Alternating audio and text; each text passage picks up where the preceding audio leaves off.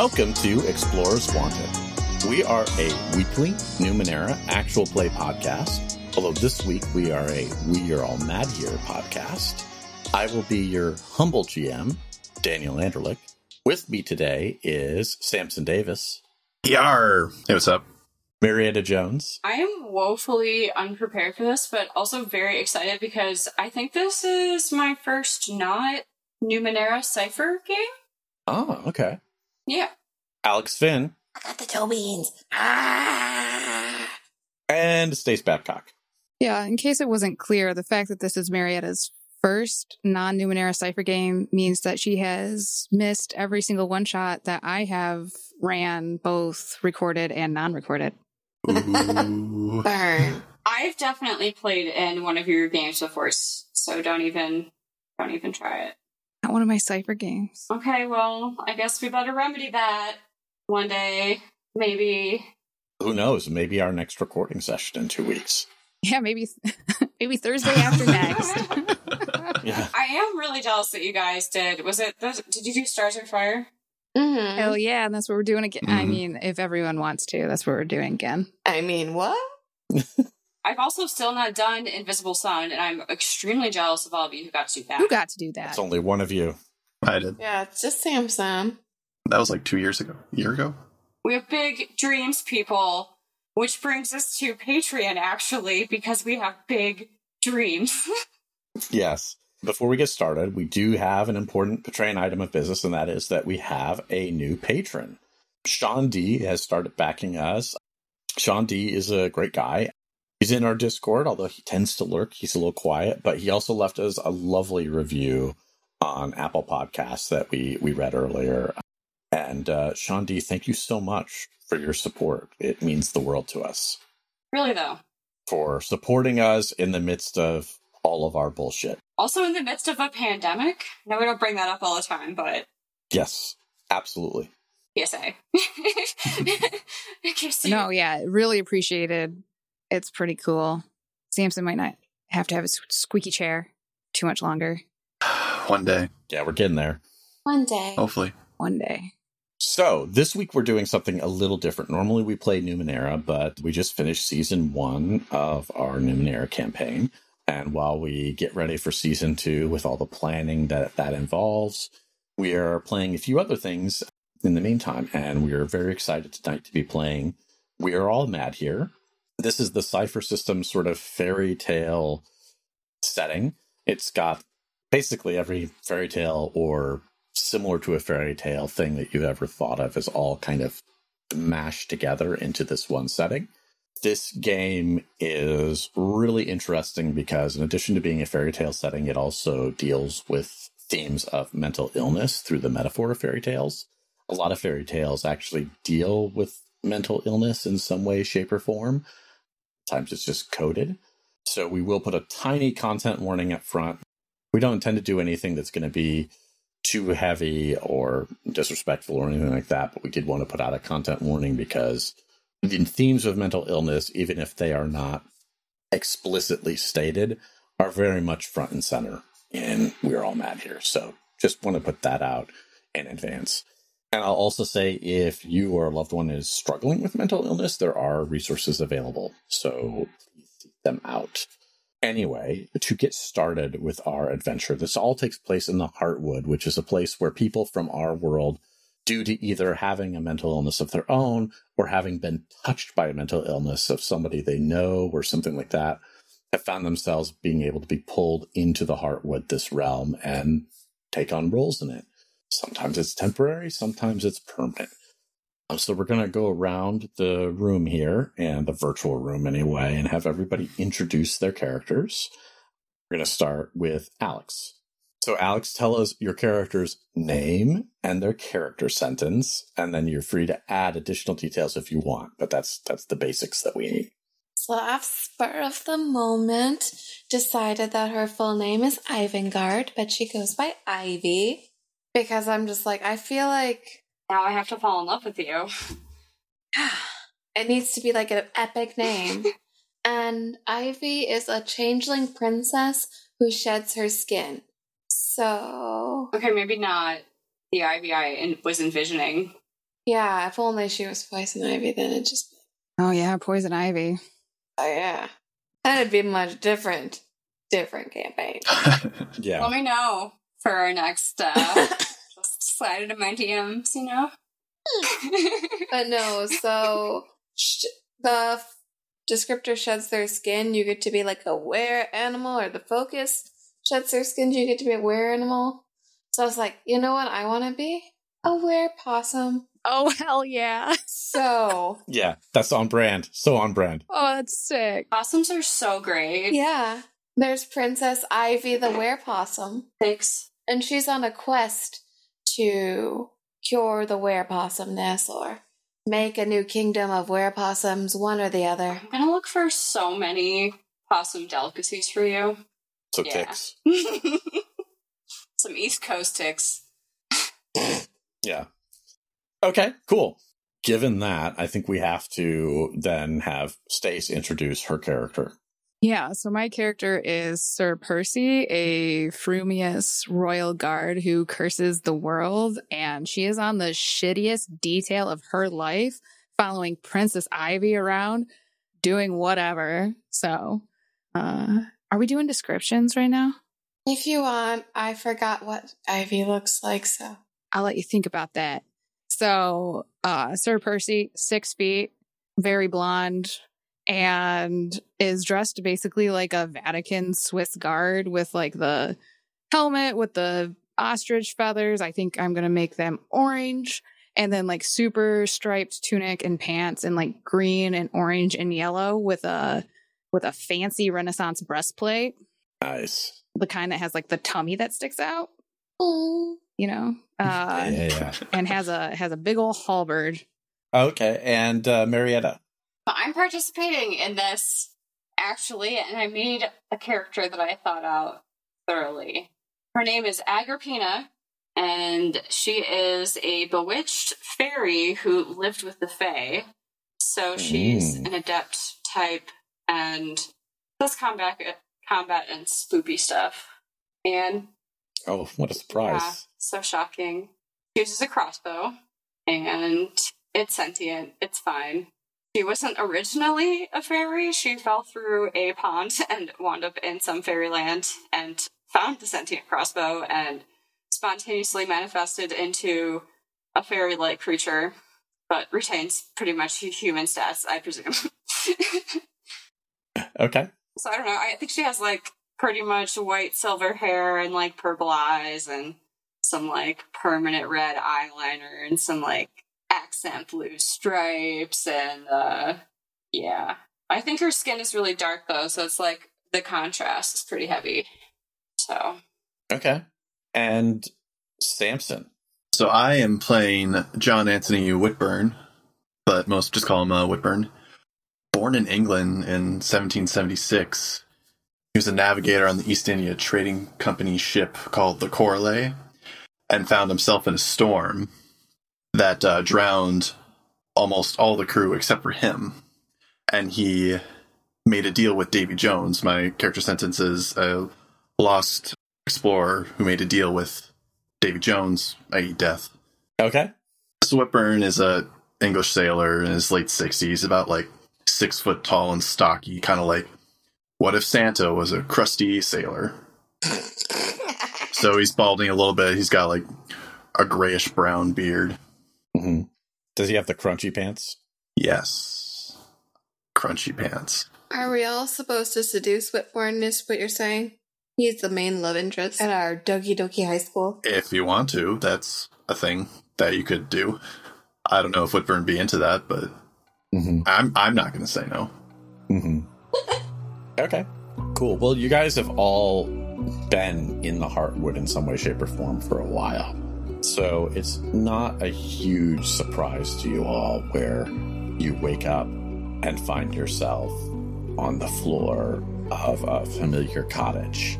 The floor is carpeted in an enormous bearskin like huge, like way too big. And you wake up on the spare skin next to a fire and a hearth, and there's the smell of cookies baking here. Chocolate chip cookies, to be specific. and you wake up in this place with the crackling fire. And you all know this. This is the heart of the Heartwood. Eventually, everybody here comes back to this, this center of this strange land that you found yourselves in. And as you wake up and gather yourselves, you hear a voice coming from across the room. It's a very impatient voice. And it just simply says, You're late. Late, late, late, late, late, late, late, late, late. And you look and see a white rabbit sitting at a table checking his clock. It says, This, it, you should be more punctual. You're late. Late, late, late. Come, come. The winds blow how they will. Best not to rush it. I hold my crossbow up to my ear and I say, Do I follow the rabbit? The crossbow responds to you and says, Agrippina, I don't fucking know.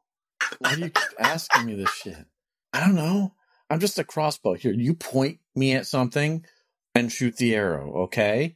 That is where our relationship is, and I don't understand why you keep trying to make it more than it is. Bathsheba, I thought you were supposed to guide me on my quest.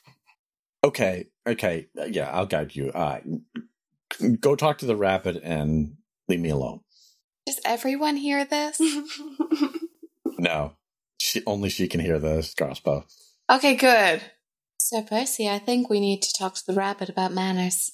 You want me to talk to the rabbit about manners? Clearly, he does not know he's addressing royalty. manners. You're you, you're the one who should be talking about manners. You you're late. I, I had this down for phew, five minutes ago. Time does not apply to royals. Well, I beg to disagree. Time applies to everyone. Fight me. Time does not apply to royals. No, I don't have time to fight you. I have another appointment. Nobody has time to fight her. I think this is where she like pulls the large, like massive axe from behind her back, like, fight me. No, like I said, I have another appointment, and we only have a few minutes to go over these things. Um, so I've I've called you all here because I need your help with something. Um, and I was originally assured that this would be a much more punctual exchange, but I need your help with my friend Maury. Things are completely out of sorts in Nightingale. Maury is an administrator to the Listening King, and he's usually so diligent and so capable. But lately, he's just nothing's getting done. Everything's falling behind. It's not acceptable. Not acceptable how far behind we are on managing petitions and other events and infrastructure logistics of the town. The Listening King is at his wits' end trying to deal with every one of his subjects that he has to talk to. And quite frankly, it's driving me mad. So I really need you to talk to Maury and try to help get him back on task. And I'd asked the Listening King who I should talk to about that. He suggested I come to the heart and ask for assistance. And frankly, you're what showed up. So, this is what I would suggest. I am empowered to offer you something to help you gain your heart's desire from the Listening King should you succeed in this quest. Sir Percy, do we know our listening king? Hmm. Percy would. Yes, you you met him three times. Was he plain and that's why we cannot remember the listening king? I, I feel like he was very distinctive. The Listening King of Nightingale, the city, the one who runs that entire city and helps, uh, you know, manage the needs of his people. It's very important. I've not even heard of your kingdom. Okay, now, Rabbit, I think we should fight him. we've talked about this, Princess. We're not going to fight everything. We're gonna turn him into a werepossum and that's gonna be fine. We can only t- turn him into a werepossum if we figure out why you're a werepossum. Okay. If you are all game, I mean, we are talking about something to help you with your heart's desire, and the Listening King always makes good on his promises. And all we need to do is make sure that he gets back on duty. That is our charge. Yeah, he's got to get back on task. We need to get the, the paperwork flowing. Night in the hole will do any man good. Get him back on on task. All right, well, if we're ready to go and you're willing to assist, I need you to follow me I can take you right to Nightingale right now, and we can, you know, I can at least direct you to the building where Maury is, but, you know, I will have to get to my next appointment after that. I'm already running behind. yes, we're going. Come, Sir Percy. I'm always right here. Always. okay, follow me. If you want to, you can grab a cookie as you go. I actually don't know who baked them, but they're sitting out there and it is the heart, so enjoy. Have any spirits? I, I don't know. I don't live here. Mm. Sir Percy will hand him a hand Whitburn a flask. No. I was going to say, I bet Sir Percy has a drink. You are a light on a foggy sea. Thanks. Okay. So the white rabbit opens a door of this cottage, and there is a path leading directly into this city. And you guys have been to the heart multiple times before, and every time the heart's door has opened up on a different part of the heartwood. But here you are walking directly into Nightingale. Nightingale is it's pretty large for the Heartwood in terms of locations and things like that. It is set along a long yellow river. There's sort of a downtown area. There are multiple bridges sort of connecting it there. And, you know, it is distinctive in that regardless of the time of day, you can always hear this faint singing throughout it. Um, it would be bird song, except that it's definitely not a bird's voice, but it is definitely not intelligible words. There's just constantly this melody running through the town. And the white rabbit kind of leads you down the street. It's hopping along, occasionally checking its watch nervously. And then you come to sort of like a large audience area, and you can see at the center of this audience area, sitting on a throne, is those of you who've met him before, the Listening King, and he is listening to just a parade of people that are lined up to talk to him about various things. But the White Rabbit points to a building just the side of it. Says, "That's the administrative building. That's where you'll find Maury. Just go in, ask for Maury Hoofbottom. He'll help you." Hoofbottom? Is this bottom a hoof? He's a satyr, so I would appreciate you not saying anything insensitive about like that in front of him. He has like a singular hoof. No, he has two hoofs. Maybe it means that his hoofs are on the bottom. Hoof bottom. Where else would his hooves be? I don't know, man. Princess, can I talk to you for a second? Yes, Sir Percy. Over here. I think she'll just like sidle up to Percy, like slightly in the corner. We don't know who these people are. Well, yes, because one of them isn't sure if hooves should be on the bottom or not. I'm just saying, there's weird, you know, this place is a little, little strange. That's why the servants go in front. We walk in the back. I am a servant. Yes, but your station's better than their stations. You're the absolute worst. But I am on the top. All right. Moira? Moira? Is that? Maury. Maury. Right. You know, like the drama TV show on Who's the Father? Sorry. You are not the father. I've been watching Schitt's Creek. I guess I'll start walking towards this administrative office. Okay. So you go in the store, and it's a fairly simple office. There aren't many rooms to it. and Not many people are in here right now. But you do, as you kind of go back into it, like you, there's nobody at the front desk. And, but what you do see is just stacks and stacks of papers everywhere, just totally disorganized. And some of them are, you know, neatish stacks. Some of them are kind of scattered. There doesn't seem to be any rhyme or reason to them that you can see.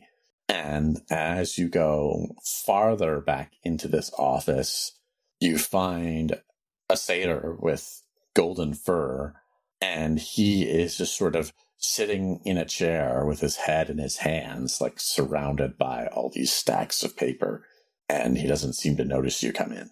Excuse me, are you hoof bottom? Bottom hoof? He looks up and he's like, "Yes, yes." He kind of like crosses his arms, like, "Yes, I'm I'm Maury Hoofbottom. I'm I'm a city administrator." The rabbit said we should come find you. Oh, I don't know why he would. Everything's fine. Okay, then why the fuck are we here? I don't know. I I'm I'm here working hard. And he motions at all the papers on his desk. He's like, look how much work I have to do. I'm I'm working through it. you need an organizational system? Is that what you're saying? Have we been summoned here to organize? Oh no, no, no, no. I I I know where everything is, mostly. But uh I yeah, I just just working through things. There's just a lot of competing demands on my time right now. So I have to kind of balance the balance my projects accordingly. So wait, are you not Maury? No, I'm Maury. Yes, Maury Hoofbottom. Why did the rabbit say we needed to come see you if we you don't need anything? Well, I no, I don't want to be a bother on anybody. And I, honestly, if you know, if I just have a little bit of time, I can I can sort this stuff out. I'm sure. Hey Bathsheba, do you uh understand what this dude's trying to say? Uh, it sounds like he says he's got things under control, but I don't know. This place looks like a mess. She says you seem a little two faced in your statement, so I'm gonna need you to be honest, truthful, and upfront. Were you just talking to your crossbow? I don't know. Don't you talk to your crossbow? I don't have a crossbow because I don't have to kill anything. That's a travesty. Crossbows are excellent tools. Beings. Sentient beings. And she'll gently stroke the crossbow. Quite all right. Okay. I don't know why the rabbit sent you here. I, I realize I'm a little bit behind, but I, I can definitely I can definitely catch up. I just need some time to Okay. really focus in on what I'm doing. I don't really know what you're doing besides gathering piles of papers, but enjoy. Well, there's all this paperwork that needs to be processed and, you know, needs to be organized, but, you know, the decisions need to be made. They need to be, you know, done in the right order and figuring out what order to do them in is extremely important. So, if Princess Ivy and I went and asked the listening king how things are going, he's going to say, just fine. Well, I wouldn't do that. I, I would just say that I'm sure that he's, he's frustrated and I share his frustration, but I, I think I can, you know, just give given some time without interruption, I'll be fine. A blind man could see, Master Hoofbottom, that you're trying to man a galleon by your lonesome. You need help. Need something anyway. Okay, give me a social roll, Samson. This is normally a 12, but I'm going to give you an asset because that was really good. Oh, wait, Ivy wants to help. Okay. Ivy hasn't said anything, though. She's trained in public speaking or persuasion, or we could just threaten them. Yeah. So I guess the question is, is like, what what would Ivy be doing to help Whitburn? Because Ivy hasn't said anything yet. I think Ivy will like move a little bit forward next to Sir Percy and just say, Well, you know that Listening King and I are such good friends, and I'm sure you'd want an update on how this was going. Mm, okay, so that will be an asset. Okay, so that'll be a six for you, Samson. 16.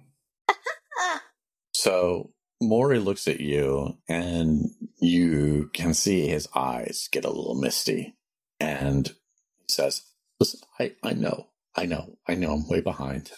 It's just hard. I don't know. There's a lot of things. They keep the work keeps coming in.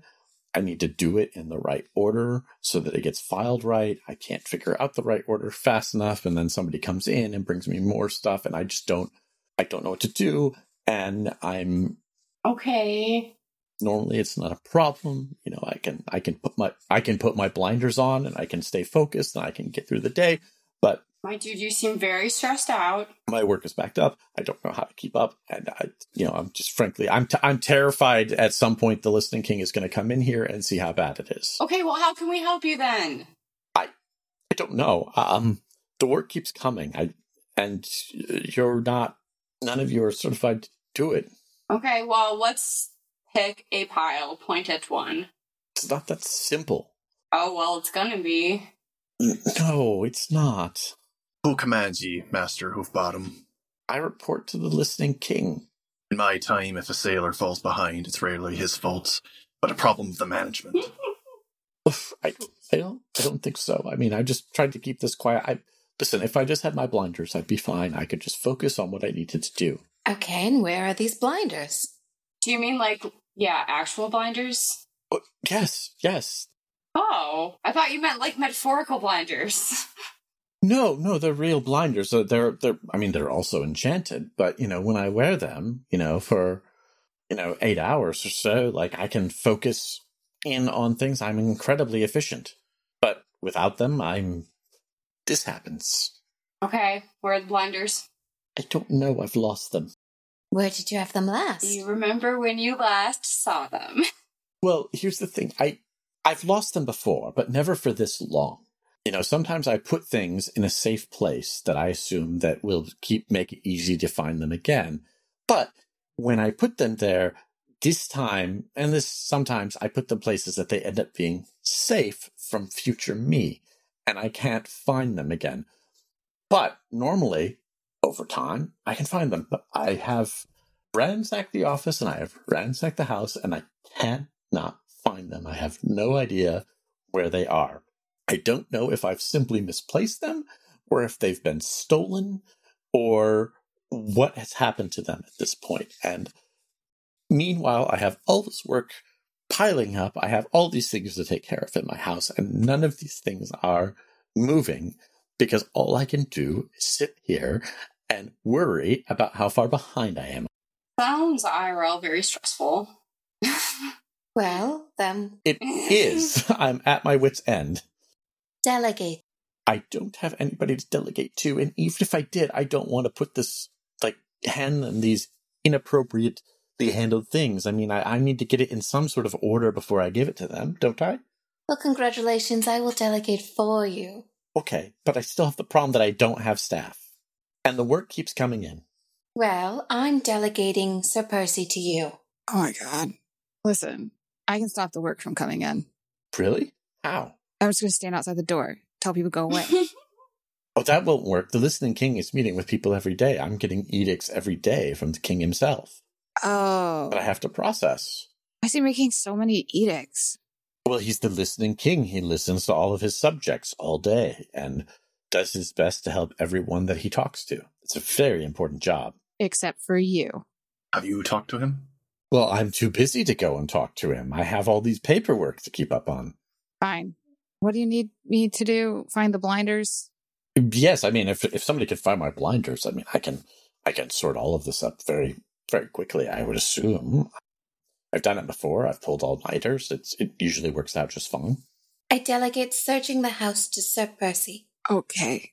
I'll search the house. Okay, um, that's that would be lovely. Um, you know, I've I've tried looking everywhere, but sometimes you do just need a fresh set of eyes.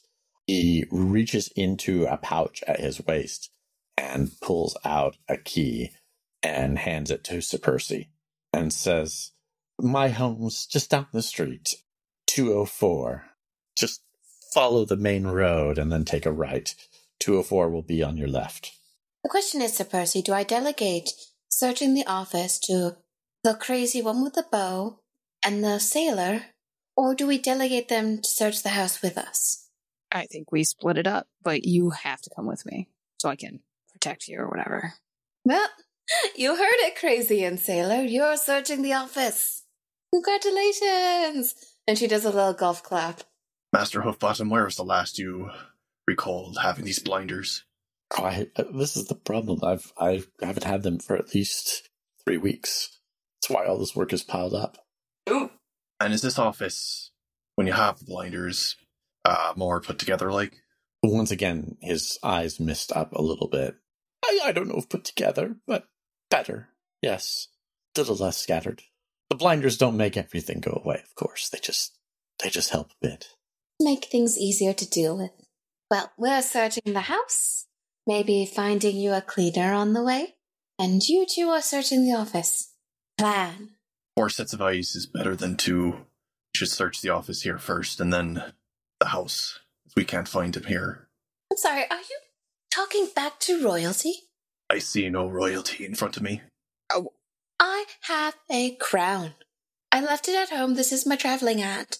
But I have a crown. He has a crown. I've also had crown. What's it matter? That's funny. Either way, just as long as you don't disturb those two stacks, that's the. And he kind of looks at it with dread. That's the most important paperwork. Right. I will guard these two stacks, and everyone else will search the office. All right, I'm gonna try to work on this. And he pulls a random piece of paper down and kind of stares at it and pokes at it with a pen, but doesn't seem to make much progress. Um, and yeah, so the rest of you are searching. Except for Ivy, who's guarding those two stacks of paper. Okay, so it's going to be a searching roll. It's a 12. I assume that somebody is leading this and could have assets from the two others that are searching. I think our sharp eyed sailor should lead it. um, Percy has an inability in perception. Oh, then Percy can't help. Yeah. Oh, so Percy might have to lead it, but still net the same. Never mind. So would it make more sense for Sir Percy to guard the stacks of paper and then Ivy actually help? well, Whitburn has a is trained in perception, but I thought this was going to be more investigation. Or can I use that? I, I would give you a perception in this case. Oh, fuck it's yeah. so loose in cipher. So Okay. Yeah, I'll fucking do it. so that would bring it down to a nine. And then assuming that Agrippina and Ivy help you, that would bring it down to a three. I'll help you. Yes. Hmm? As long as it doesn't involve these two stacks of paper. I don't have an inability anyway. Okay. So Sir Percy is guarding the papers. Yep. Beat a three, Samson. Three on the dot. Yay! Nice. Yeah!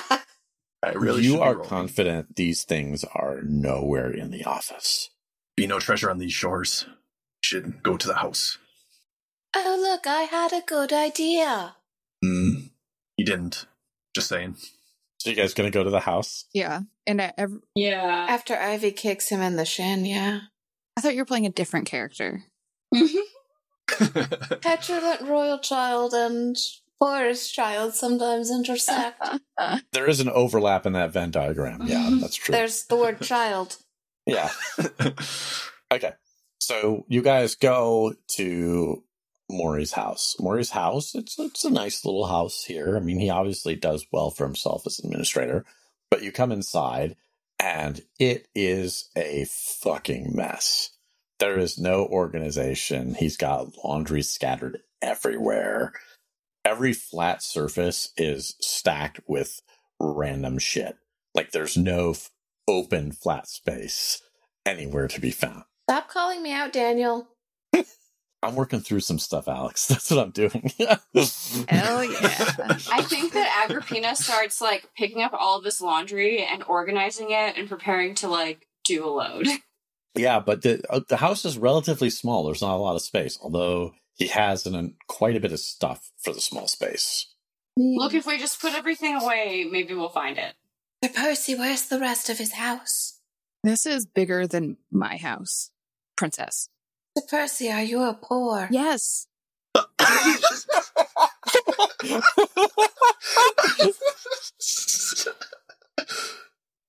Sorry. I thought Papa would Okay. pay you better than the, than to be a poor. No. Oh my gosh. Like, I don't think this guy separates his colors. I'm really concerned. yeah, they're definitely not separated. They're- Percy disapproves. if you wash them on cold, they don't matter. exactly. That's exactly his, uh, his philosophy. He just uses cold water for Oh. everything. I was nodding along because that's my philosophy. That's what I do. Yeah. Why do hot water and everything can go in the same load? I just do warm water and everything, so I'm like really chaotic neutral there. So, is there. Where does he keep his horses? Horses are really. Oh boy. Oh, he doesn't wash his dishes either. Where does the laundress sleep? His dishes are backed up. Guys, It's pretty bad. Oh my gosh, he doesn't even have any gloves for cleaning, and his cleaning stuff is one of those like natural cleaning products that doesn't actually work. I think Master Hoofbottom's been lost at sea longer than three weeks. Yeah. This is the language of the poor, Sir Percy. You know what? Maybe Mr. Hoofbottom just needs to meet uh, another Hoofbottom. Okay. Are you telling him to marry his cousin? No. Just. I think she's implying that whatever his name is, Hoofbottom. What's his first name? Maury. That Maury Maury. needs a house spouse. minimally, romantic or otherwise, whatever they're seeking. But most people don't have servants that pick up after them. Well, clearly, servants won't fit in this house. Sometimes when you work more than 40 hours a week, it really helps to hire people to assist you with your daily chores. Maybe he works a lot. Sounds like he's a busy guy, but he can't make himself work anymore. Maybe we should hire some help for him. With what? Your bags of gold? I'm sure he's loaded if he's working for the king. I work for a king. Do you? We'll talk with father when we get back about your pay. I promise. Thanks, princess. This looks unfortunate. So you guys want to search the house? Percy's gonna start picking up. She's doing the dishes. Okay. Whitburn's looking around. So you are you are searching by means yeah, of Yeah, we're cleaning this place and looking for the blinders. I think Ivy's poking with the handle of her axe. Okay. So normally with this place, searching it because there's so much crap here would be a 15. But since you are taking the cleaning approach, it will take you longer, but it'll still give you guys an asset. So it is a 12, assuming that since Percy is cleaning, I think it's an asset. So uh, who is leading this search? I'll do laundry. I will happily assist, but I'm not trained in this. Is anyone trained in searching? I'm trained in perception. I'm just trained in hearing and listening. So I think I assist you then. Okay. Do I hear the blinders? Yeah. So because you guys are doing it via cleaning, which I think helps, um, so that brings it down to a twelve, and then you have two assists Whitburn, which brings it down to a six, and then you're trained, so that brings it down to a three. I like it when Daniel does math for us, and then he's like, and that would be a three. Two. What did Why do you guys keep making me roll? you get? A two? I rolled a two. A two. You got a two? I got a two. we ain't got no XPs. No. Yeah. you search as hard as you can, and you cannot find it. You're not even sure if you you could have missed something. You're not sure, but it doesn't seem to be here. I can't use changeable for him, can I? No, I don't think you can. You would have to be leading. I don't Mm. think I have any esoteries. Are they called esoteries? Special abilities. I'll ask Bathsheba. Bathsheba, do you have any idea where this dude's blinders are with your magical, all knowing knowledge? How would I know? You're sending a crossbow. You must know everything. Okay, I'll tell you this. I don't sense anything else magical in here. Okay. Let's put it that way. I get a lot of dirty laundry and dirty dishes, but We not any magical items. That's the issue when you wash it on cold, it doesn't really get clean. I feel personally attacked. Can Ivy search by making a bigger mess? Sure. Sure. Look, Bathsheba says there's no other magical things here, but what if the blinders aren't magical? What if they're just like standard blinders? what if it's a coping mechanism for an unhealthy habit? I would say this. You guys would know, like, one of the things that you know from your time in the Heartwood is that people can tell when something is magic or not. Okay, and this dude told us it was magical. Yeah. Okay.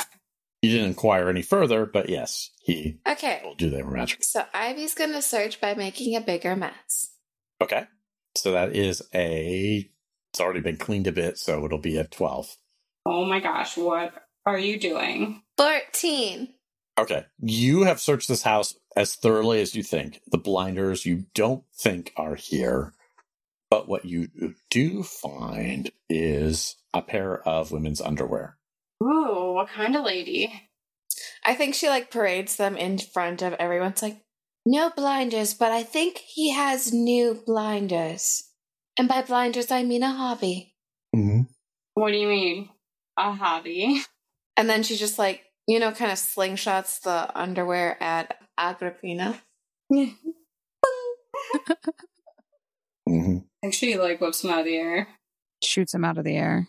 Actually, but who do these belong to? It's not like there's a lot of these. There's just this one pair. Just singular panties. Mhm. They're not very nice either. They're the common folks' panties. Alright, it doesn't seem magical. I am trained in the basics of magic.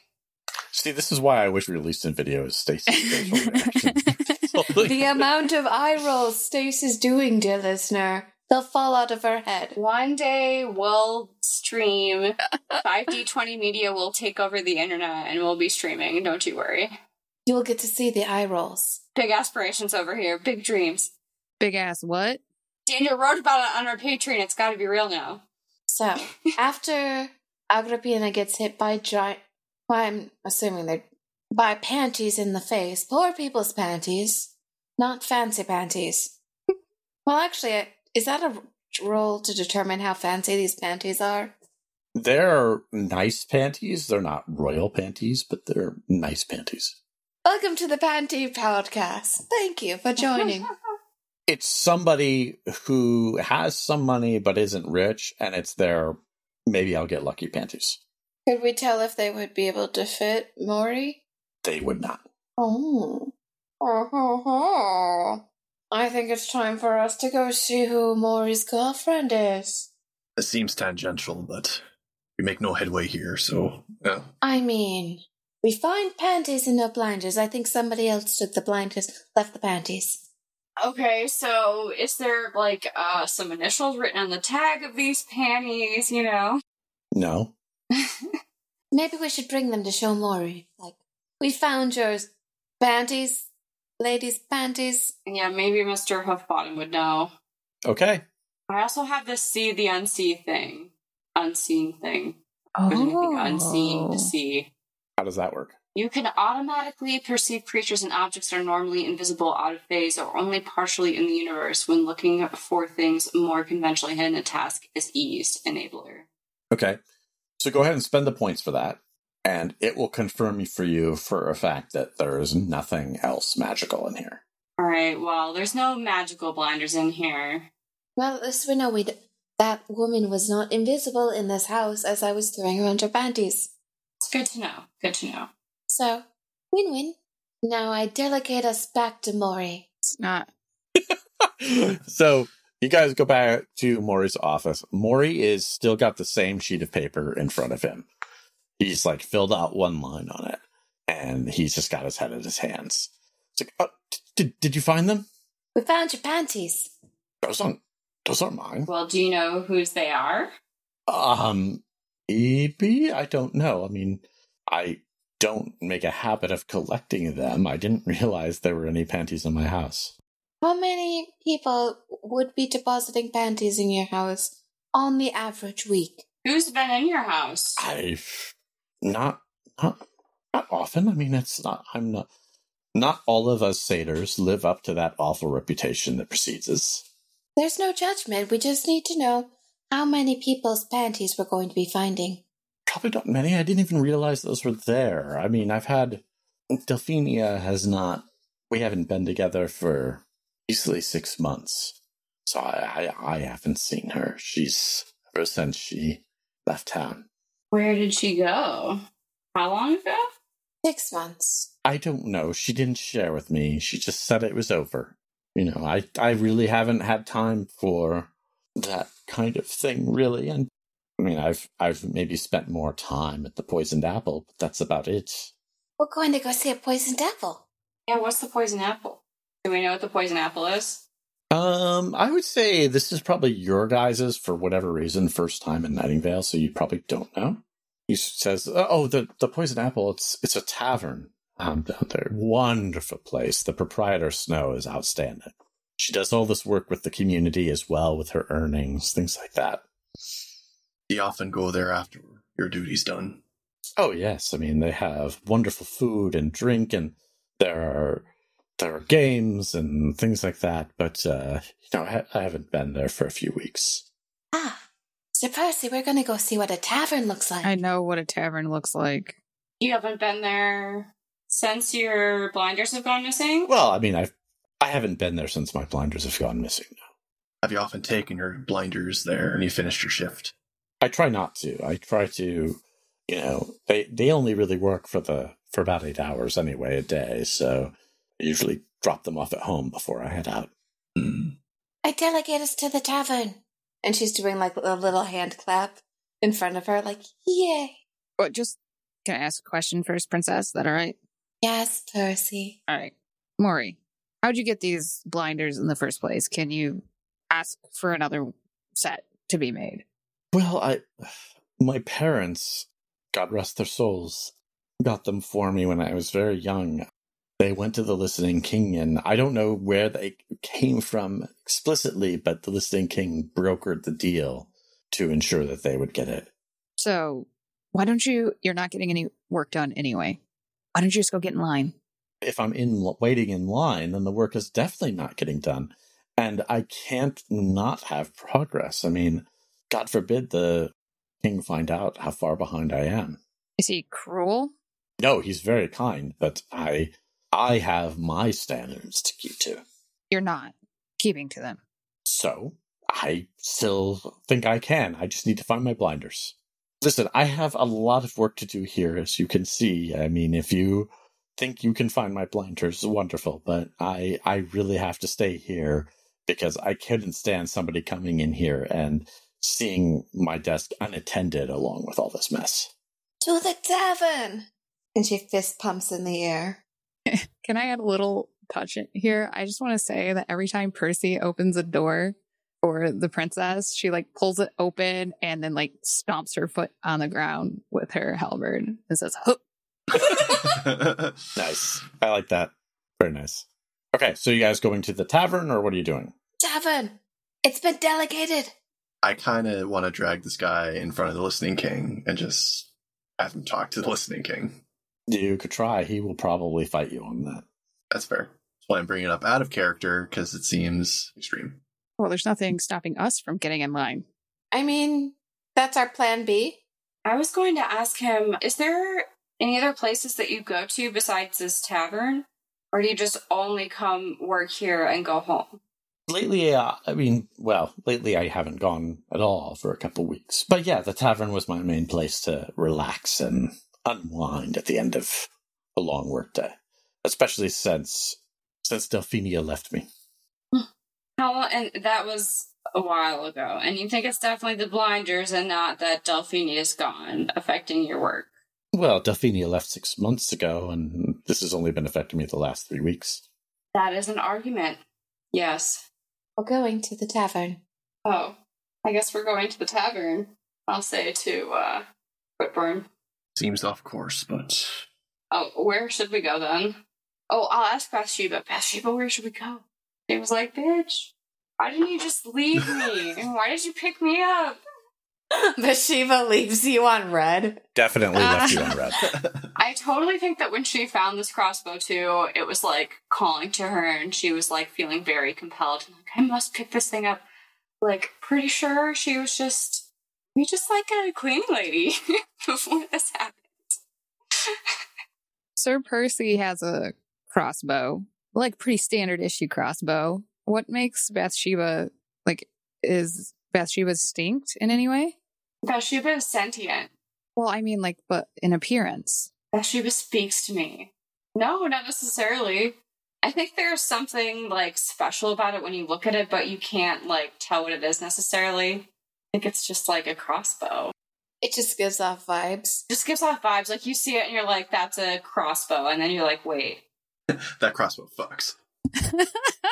yeah, that crossbow fucks. Uh, I definitely always seemed to be a crossbow person, I guess, just by seeing this very average looking crossbow. so you're saying Percy could swap out the crossbows and well, it might be a little embarrassing when the crossbow no longer responds. like now. I mean, I wonder if Bathsheba would talk to you too, though. Ivy is trained in or deception. am I the only one Bathsheba talks to? guys going to the tavern? Yes. Uh huh. We've delegated Yeah, ourselves to the tavern. Okay. So it doesn't take you long to find the poison apple. A lot of people point the way. It is a well established tavern and eatery. It seems to be connected to another building, which is called the Laced Bodice, which is a comfort house. Oh. And but when you go into the tavern, like it's it's well populated. There are people that are having food. There are people drinking at the bar. There are people in the back corner that are sort of playing games. It doesn't appear to be like organized games. It's not a casino or anything like that. It's just people playing friendly games of like, you know, effectively like dice games, poker, other games of chance, things like that. And you can see this beautiful middle aged woman wandering around, sort of supervising everything with this hair as black as coal, lips as red as blood, and skin as white as snow.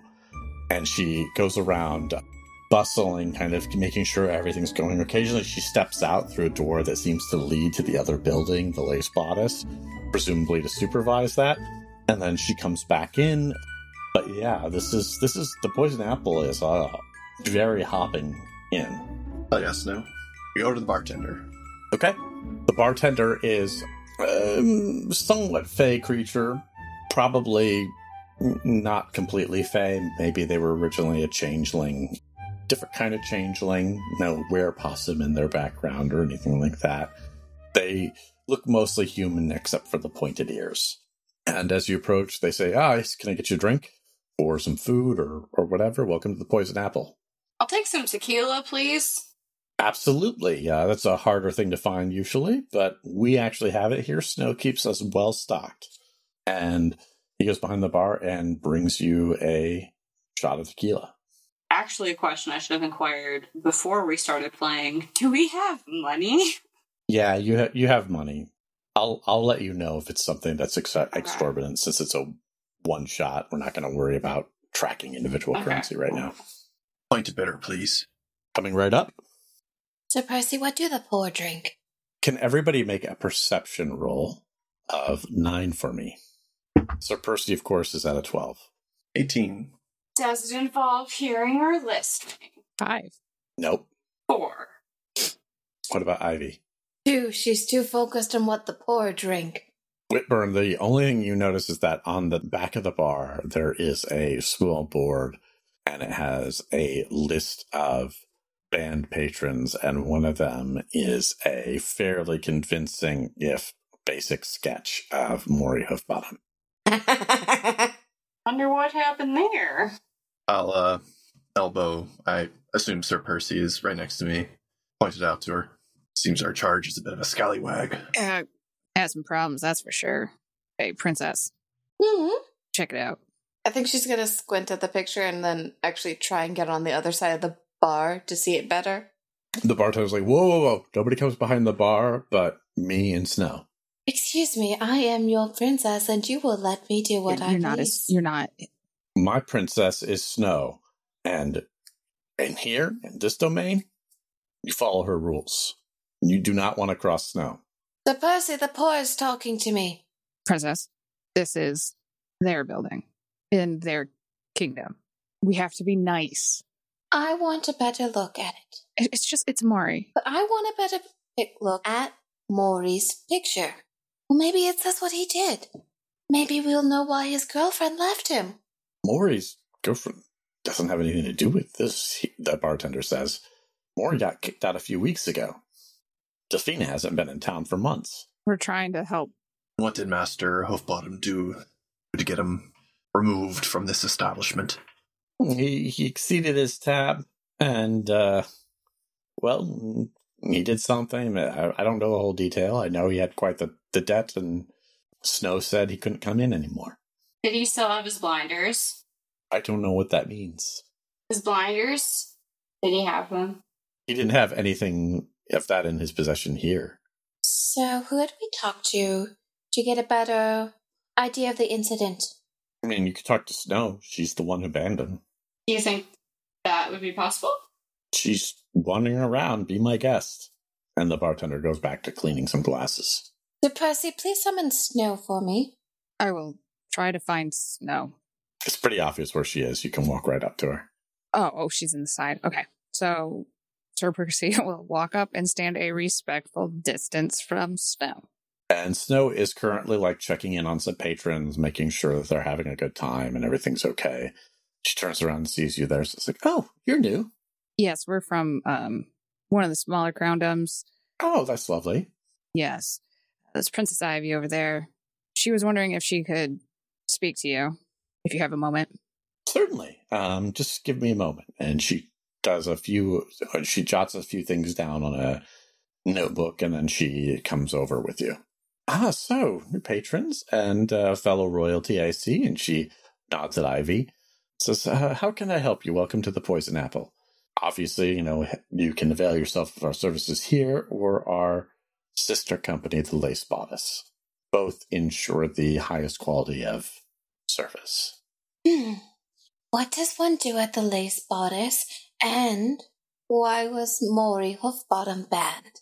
Well, the Lace Bodice is a comfort house, so we tend to your needs in various ways. But uh, Maury was far beyond on debts, and uh, I'm at this point. I need you to make a social roll to try to convince her to tell you everything, and that is going to be 18. So would persuasion or public speaking help? Yes, that would bring it down to a 15. Okay. And this is intellect, so I'm going to use one level of effort. Okay, brings it down to a 12. 19! Okay. So I'll tell you what Snow will tell you, and then you can propose a minor effect. So Snow says, Yeah, Maury was coming in here. For a while, he was running up his tab in the tavern, and that wasn't a huge deal. People do that from time to time, and I know what Maury makes. He's good for it. And honestly, we, we try to stay in good good stead with the city. It it helps with my my efforts on the, you know, humanitarian side with the broken spindle. But you know, of late, Maury's started using, making use of the services in the lace bodice, which also wasn't so much of a problem, but then he broke the rules and made an individual arrangement with one of the girls to meet him at his home instead of in the bodice. You know, that's, that's against the rules. And so I, I had to tell him he wasn't welcome here until he paid his debts. Oh, so that's whose panties we found. I, I have no idea. Mm-hmm. Can we meet this individual and tell them they have rather average panties? Well, well, what she did was strictly against the rules, so she's no longer employed at the lace bodice. We are also genuinely concerned. She may be a thief. Well, I never got that impression from her. I mean, I mean, she did break the rules, but I think Maury had offered her a substantial sum. I never got the impression she was a thief. I mean, she did enjoy indulging her vices, but it's not anything that was that outlandish. I mean, I don't think she's a thief of any kind in any way. I don't think she's in the city anymore. Wait, was this his girlfriend? Delphine, no, no, no, no. This was, uh, this girl was, you know, professional while she was here. But she left three weeks ago. Maybe she took it. I'm pretty sure she did. We shall hunt her down. Well, I mean, she she broke the rules, but I don't think you need to be that severe. But yeah, she's she left. I mean, last I heard, she was heading out of town, maybe headed for the sea. Well, she did steal an enchanted item and in our kingdom. That is quite a hefty price to pay. If she stole it, sure, and if she stole it willingly, sure. I'm no stranger to enchantment either. Sir Percy, We shall go on the hunt. do we have my riding gloves with me? Yes, I have your riding gloves. We all know what Ivy's plan is. Everyone else can have a boat and Will be the name of this deserter. I wouldn't call her that. I mean, she she goes by. Well, I mean, she's. To be honest, she never really gave her name. She was always worried about people having power over her. We just always called her the blue-haired fairy, Bum, bum, bum. or the fairy with blue hair. I think Ivy actually does that in front of people. Like, Da, da, da. you say she went to sea. Which port did she make to? Alex, would you like to use your minor effect to get this answer? Yes, I would. Okay. She says, Well, if she's headed to the sea, and you guys all know from your time in the Heartwood, that this is the sea of innumerable echoes. Knowing her, she does love to gamble. If I had to guess, I would say she's probably in Catch Fools. And any of you can roll to see if you know about this. It'll be some sort of history or anything like that. I'm trained in history. Sir Percy, please roll for me. So it's going to be a six for Samson, nine for everybody else.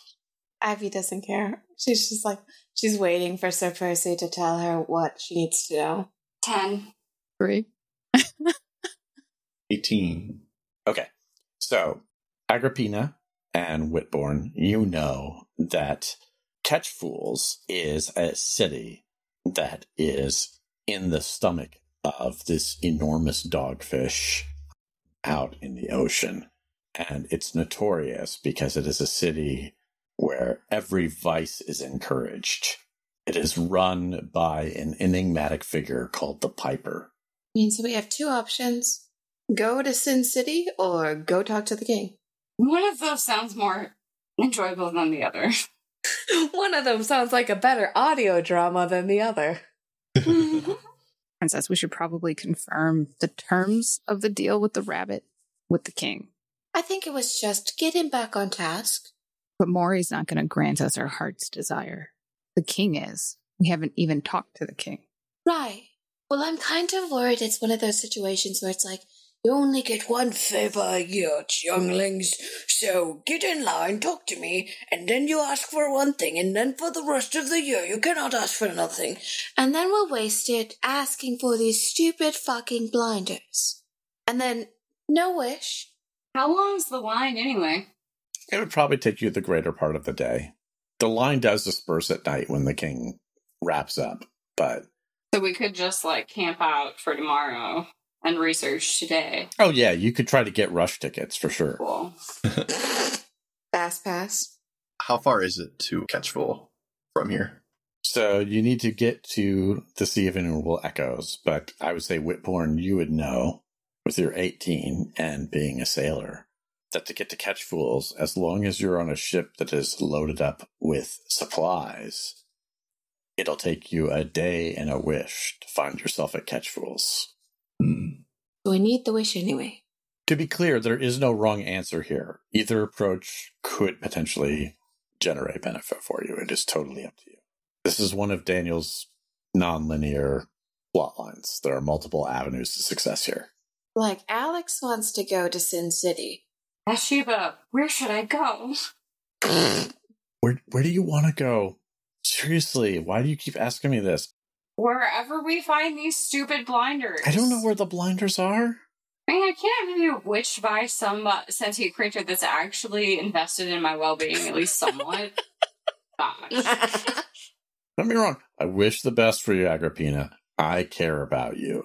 Just so you know. I can tell you're blatantly lying, and I don't know why you compelled me to pick you up if you didn't want to hang out with me. I didn't compel you to do shit. I was just sitting there. And you were like, pick me up, pick me up. You have to pick me up. I've never been interested in crossbows in my entire existence. And now I'm all about them. How'd that happen? Well, I mean, it always does touch my heart when you tell me how magnetic I am, but you know, I seriously, I, I don't know. Whichever way you want to go. I just want to know is Bathsheba only audible to. Yes. It's audible to Agrippina. Nobody else can hear this conversation. But are we hearing the other end of the conversation? oh, you're definitely hearing me. Yeah, Agrippina is definitely saying this out loud to the crossbow, like holding up the crossbow to her head and saying this. Whitburn's gonna whisper, whisper to Ivy and Sir Percy, I don't think her sails are properly rigged, if you catch my meaning. Is why I call her crazy. Sea madness has taken her. We had a house for them. Well, Snow does look at you when you say that because she she's still standing there, um, and she says, "Well, we're all mad here, dear. You wouldn't be here if you weren't mad." That's true. That's true. we all look at the camera. Someone in the background was just, oh my god, they said the thing, they said the thing, they said the thing. Percy is literally mad. She is upset. you seem angry. Do you want to talk about it? No, stranger. Thought we were companions now. No. No. Known each other for what, four hours? Yeah, so you can take either approach, but I do need you guys to make a choice For the- for the audio. I vote Sin City. I vote king. I vote Sin City because that's more fun, definitely. and I don't know if I want to meet this king. I mean, what if he's an asshole? It'd be really disappointing to like meet the king and be like, oh, What a drag. I mean, I want Percy to do what Princess Ivy wants to do. uh, no, that's really the truth. Can we do all quests? Okay. Yeah, why not? I'm a completionist. Oh fuck yeah! Completion there's this shit. Okay, so you stand in line for the king. Uh Ivy doesn't stand in line. Percy stands in line. Yeah, Percy can stand in line and then call Ivy over when she gets to the front. Ivy's sitting like at a table sipping tea, waiting while Percy stands. So it takes most of the day, but then you approach the the king. He's a middle aged man, dark of hair with a few gray hairs in his beard, and uh, he's sitting on his throne. And he, as you approach, he says, "Ah, okay, a, a visitor." And one of the things you notice that as you approach him through the throughout this area, one of the things that you do notice is a sign posted here and presumably it's a sign that's also on the edge of town, but it does have some rules. It says, Welcome to Night Vale. You all are welcome. Please obey the following rules. No debts may be collected here. No curses may be cast here. No glass hairs or Wendy's allowed. Companion animals are welcome except dragons. Visitors may stay three days and no more. thought you were gonna say stay out of the dog park. and the king, you know, motions you forward and says says to Sir Percy, "Yes, my young lady, what can I do to help you? What what do you uh, come to bring to my?" Hello, listening king. I would like to ask a favor of you if you would speak to my princess. Certainly, and your princess is. Sorry, Sir Percy's like uh, waving, like come over here. I mean, like casually gets up and like slowly walks over. Mhm. It takes way too long. There's this long, awkward silence between you and the listening king before Ivy gets there. Yes. What? How can I help you? I, from the audience, I see that you're not a subject, but I will meet with all. We're on a quest. Yes. Many quests here today. Is Whitburn and Agrippina there? Yeah, let's say they are. Agrippina. Your rabbit hired us. Yes, rabbits, rabbits. The white rabbit? Yeah, we're not really sure what the job is specifically, though. He was just like, go talk to this dude and you'll have a job, but we don't know, like, what the job is. And he said that you would give us a great reward, so we're just confirming. So you're here for help figuring out what your job is. No, no, no, no. Evens are odds. Someone call it Even. What'd you get, Alex? evens. Ivy's gonna tell everything. You dumb bitch.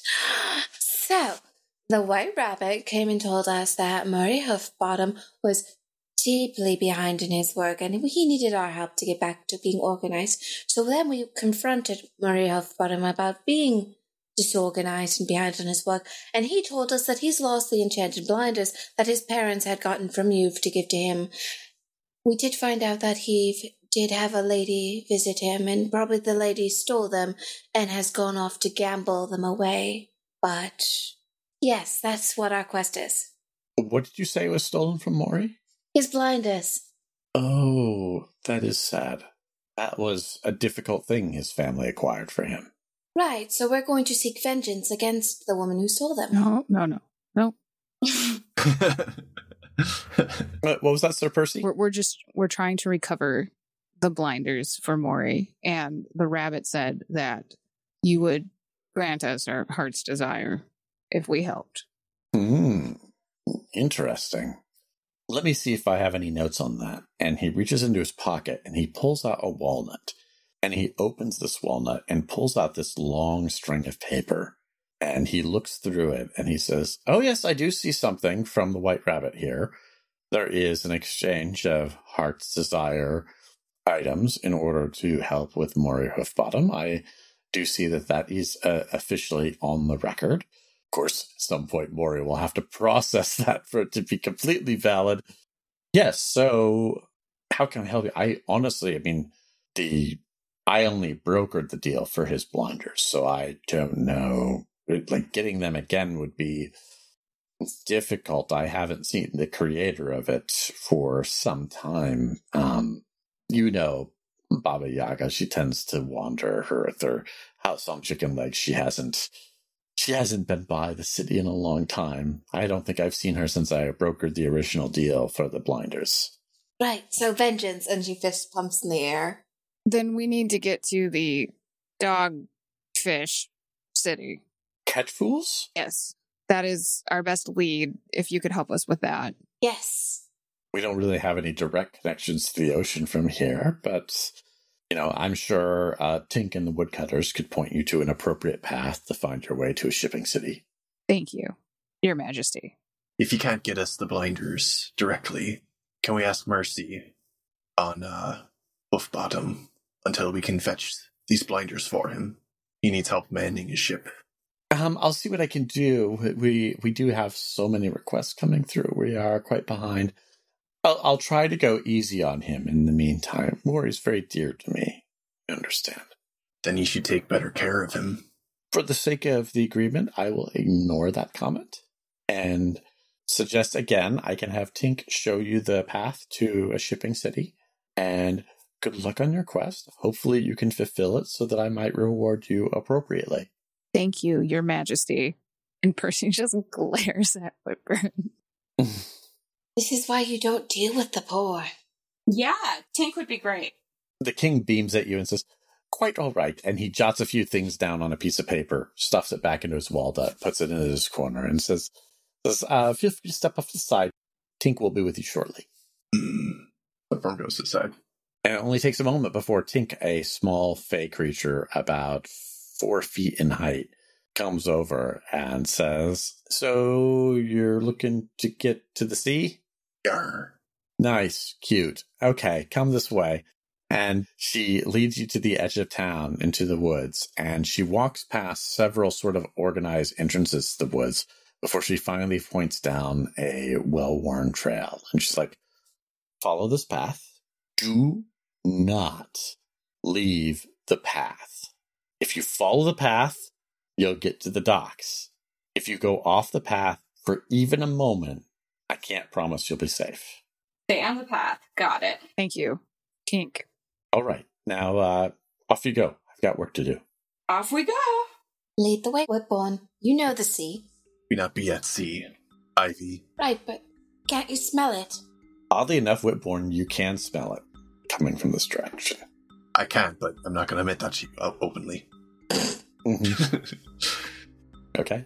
So you guys going down the path? Mm-hmm. Yes. It's odd. As you're walking down the path, it had taken you most of the day to meet with the listening king, and so now it's twilight. But as you walk through the forest, you notice that everything seems to be twilight. The twilight seems to never end. And it's almost as if, in some ways, you're moving faster than expected. It's like the road is almost coming forward to meet your footsteps. And it doesn't take you long before you find yourself in a small dock community with several ships loading up with supplies. Wow, that was really impressive. What was? The path thing. Hmm. Same as any other path. I'm just really bad at navigating. Bathsheba says in your head, Yeah, you are. He knows me.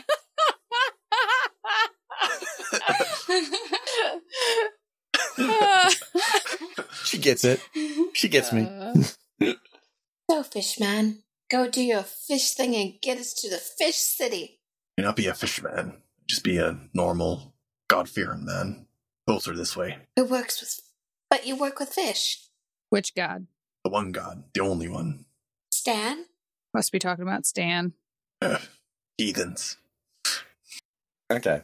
So, Whitburn, what are you approaching? There are three ships loading right now. Um, is there a dockmaster around? Sure. I go to the dock. The dockmaster is a uh, youngish woman, actually, in her 20s. Um, long red hair, um, probably about five, six ish. Whitburn will go up. Excuse me, madam. Yes? Uh, do you have any vessels making for uh, catch fools today? Uh, eventually, many of them end up there, but uh, I think the uh, the sea witch over there at the end is headed in that direction. Are they taking on passengers? You'd have to ask them. I'm I just deal with the the custom They've loaded up for shipping. I don't know if they're taking passengers or not. What be the name of the captain of the Sea Witch? Jamiroquai. Captain Jamiroquai. Hell yeah. Thank you and have a good day. Thank you, Sai. Go, go talk to Jamiroquai. Okay, so it doesn't take you long to find uh, Captain Jamiroquai over by his ship, and uh, this is like, yeah, how can how can I help you? I'm trying to get ready to set sail here. We wish to uh, buy passage to catch fools. If you'd be taking on passengers. Mm. Yeah, I mean, I'll I'll take on passengers. Depends on what you can offer. We don't take people for free. What is your usual fare for an individual traveling? Well, for an individual traveling, I mean, twenty gold apiece, and no fairy gold, mind you, actual gold. But we also accept trade. Uh, would you accept the memory of a lover for four? The memory of a lover for four. Tell me what you mean. Uh, who has the panties?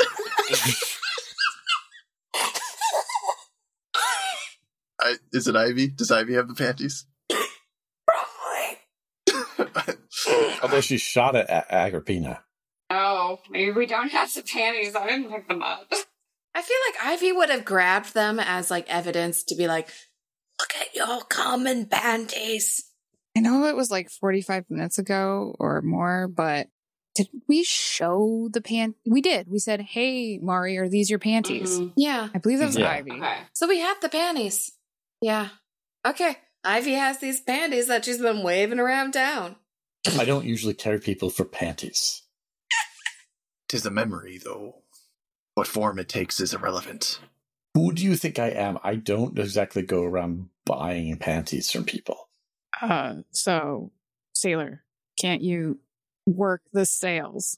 I, I can do that. Work as a lineman for passage. That's great that you can make your passage, but that doesn't cover everybody else's.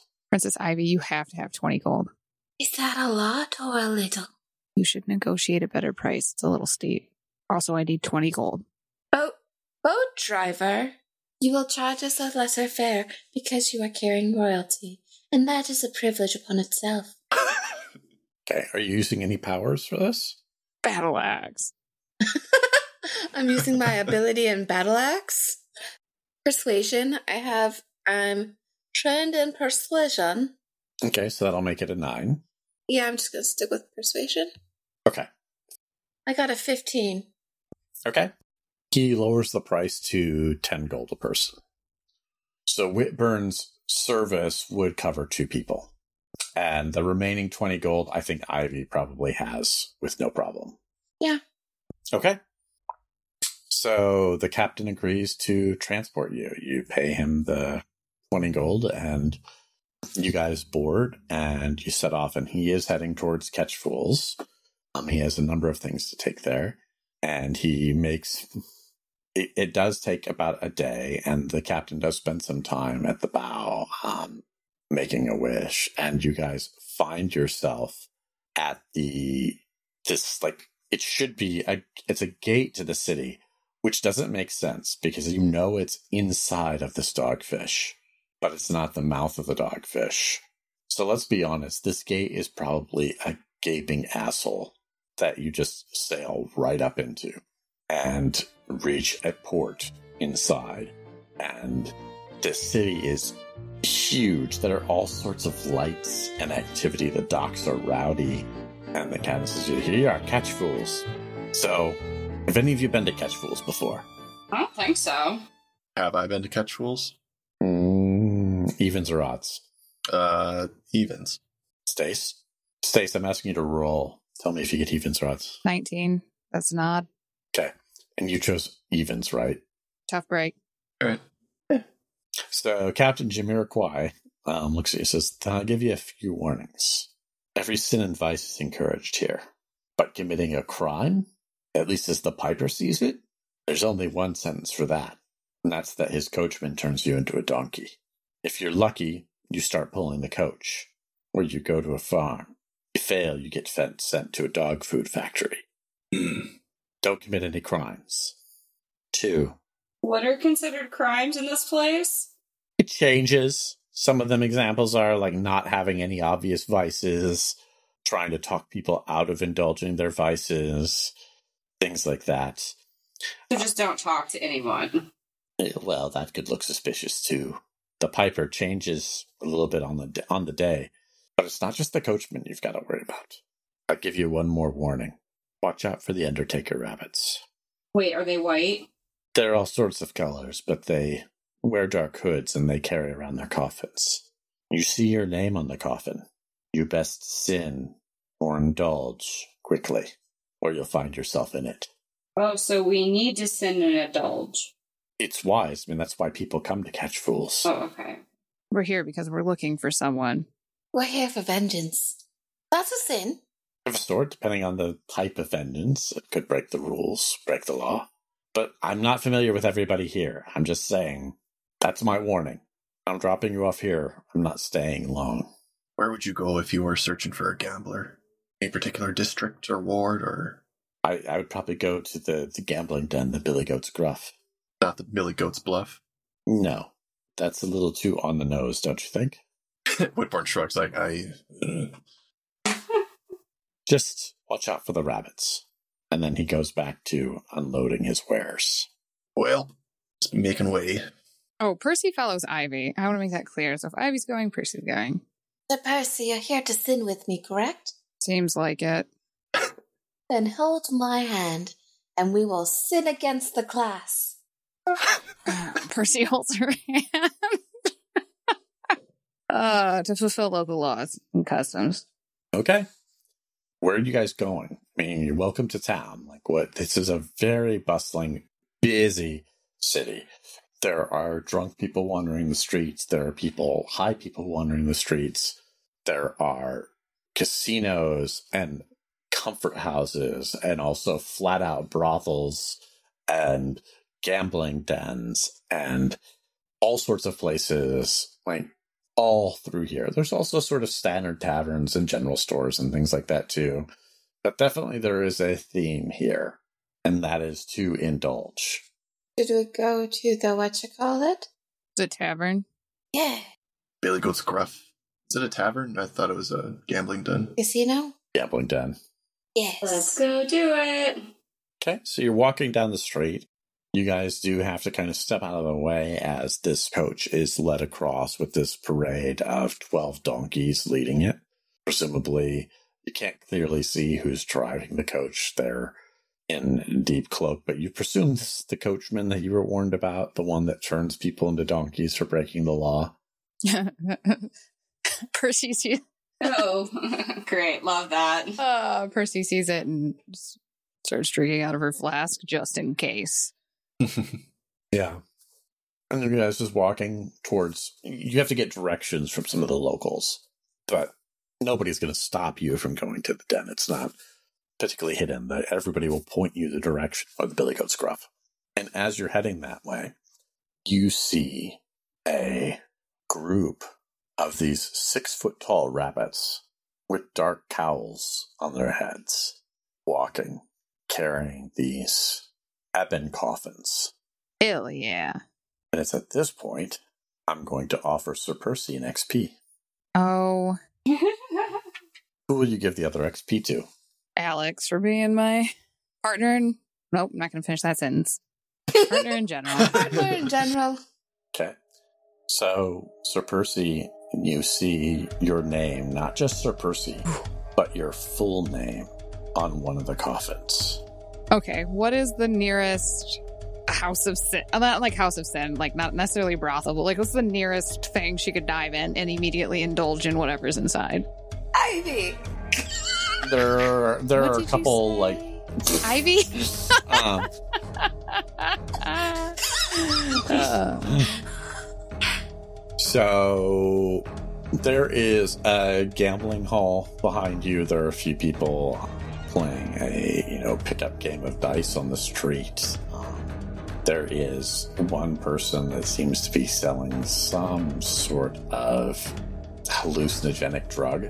for how much? Percy doesn't have a lot of. They'll sell it for either three gold or the color of your eyes. Like they'll take the color out of her eyes? Yeah, the color of your eyes.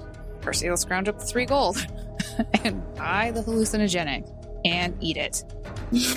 Okay. Percy, you eat that immediately. The, the guy says, It'll take about 20 minutes to kick in, but have a good time. And sure enough, as you walk by, you see your name disappear from the outside of the coffin. that was close. And you see somebody else's name appear on it.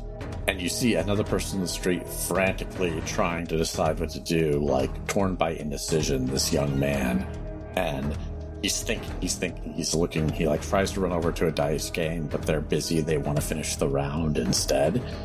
And then the next thing you see is him fade out, and you hear this pounding sound from inside the coffin as the rabbits walk by.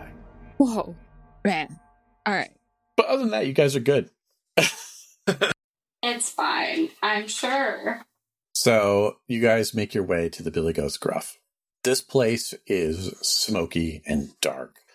There are tables set up everywhere and people playing games. And as you walk in, you see like this huge crowd of people, all sorts of creatures, people that creatures that you've seen all throughout the Heartwood. There are satyrs here. There are centaurs. There are fairies. There are stranger creatures that are seem to be mixes of different animals. You even see one humanoidish possum, but definitely not a were possum because it seems to have complete control of its senses. And then at one corner gambling, you see one person roll some dice and lift their arms in victory. And they say in a high pitched voice, Pay up, bitches! And it is definitely a fairy with hair of cobalt blue. And that's where we'll end this episode. What? Damn. Blue hair, blue hair. Is it long or is it Okay. short? Short. Ooh. It's a pixie cut.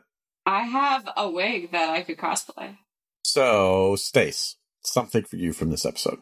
I loved the whole fucking thing. I think that everybody has some great characters. Ah, man. Boy, from the episode. I mean, Percy's conundrum at the end there was pretty cool. But I, it's got to be Bathsheba. Mm-hmm. Like, that shit's just fucking funny. that she was pretty cool. especially because it is delivered so well. Just, of course, I mean, the listeners can't see it, but Marietta just holds up her hands and like sort of this L by her face and just starts talking. And that's the only indication that she's talking to Bathsheba. Yeah. It's really good. Which our listeners can totally see visually with their eyeballs. Yeah. I think they'll be able to hear it in your voice. Okay, good. Very cool. So we have a segment that we do each week called Player Intrusions. That's where we offer you, the listener, check out something we think you would really dig. This week it is Stace's turn. Stace, what would you offer our listeners in XP to check out? Ooh, I would offer our listeners an XP to check out Mount & Blade Warband, which is a little bit of an older game. I never played it until it was actually ported to Xbox, which anyone who's played a strategy game or knows that console's usually not the best format. Nevertheless, I was so obsessed with this game because it was so much fun. It's kind of like a medieval simulator. So you show up on this continent or and uh, you get to pick which kingdom you're sort of starting in. And you start out as just like a mercenary and you gather troops that you equip and, and upgrade. You can attack keeps and like pledge loyalty to other monarchs. And eventually the point is to kind of establish your own empire. And it is just really engaging. There's a lot of little, so there's an overland map which is much more like the tactical game you probably think of. Like you're moving from here to there, you go into the keeps, you complete little quests and tasks.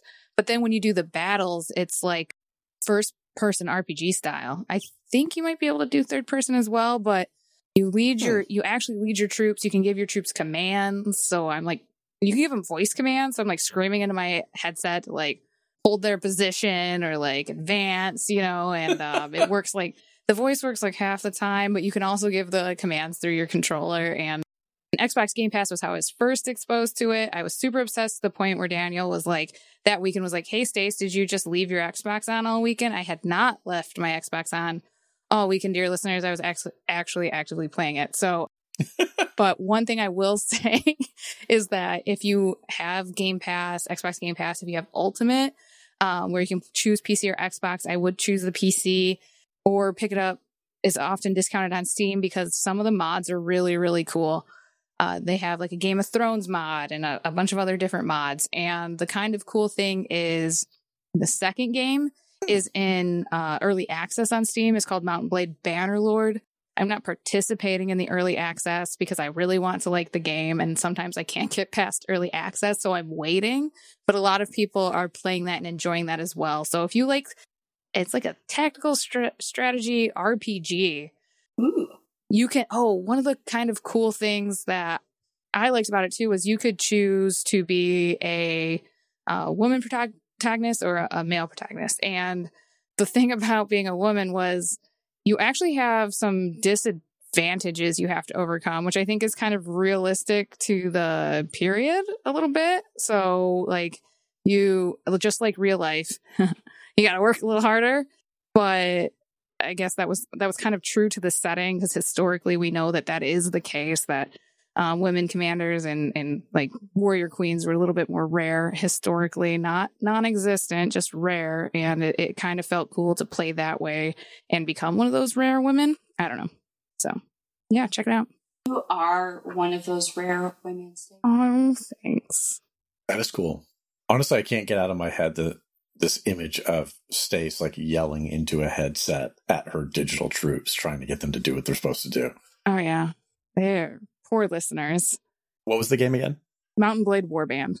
Did you actually just get this game to pr- practice yelling? I don't have to practice yelling. You're a successful yeller now. Yes, extraordinarily. An accomplished yeller. Yes. Okay, well, if people wanted to reach out to us to tell us what they think about the podcast or about this game, how would they do that, Marietta? Well, a great place to start would be our website, which is explorerswanted.fm. And then they can find all of our links on there and sneak on over to our social medias. We're on Twitter as Explorers Wanted. And then we're on Instagram at Explorers Wanted Podcast. And we have a Facebook page um, where we're Explorers Wanted Podcast on there. And then if you really want to hang out with us on all the social medias and our website, there are links to our Discord server, which you should definitely come hang out with us on Discord. We're very active on there. We love talking to you. We love to hear your feedback. Show us your plants, show us your dog, any of that. It's the best place, and we're really, really desperate people and lonely if you would just come hang out with us. Um, and if you're looking to support us financially and help us reach some of our big dreams, goals, um, you can swing on over to Patreon and find us under Explorers Wanted Podcast on there. And there are a few different tiers, and we have goals that we are attempting to achieve. And I think we're pretty close to one of them. Mm-hmm. Getting there. Getting there. And honestly, the best thing that you could do for us if you like the show is to tell a friend and tell them what you liked about the show and why they should listen to us. The second best thing you could do is to leave us a five star review on a podcast directory like Apple Podcasts, Stitcher, Podchaser. Those written reviews make a huge difference with people giving the show a shot. If you didn't like the show, or if you just thought it was meh, I want to remind you of something, and that is that beautiful things can also be deadly. That which shines can also blind or even cut you. The water that gives you life may yet drown you someday. These things are not completely within your power, but play it safe all the same. Be sure to make your peace with the green fairy of the woods, so that she might pass by your home harmlessly.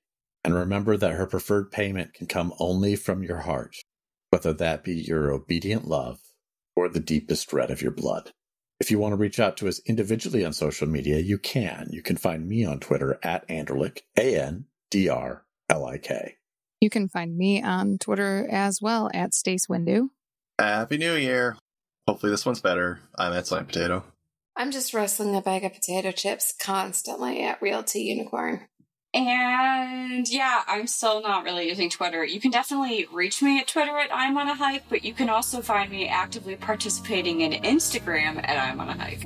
Thank you all for listening. Hope you enjoyed the show. Have a good night, day, or weekend, or whatever you're listening to this. And 拜。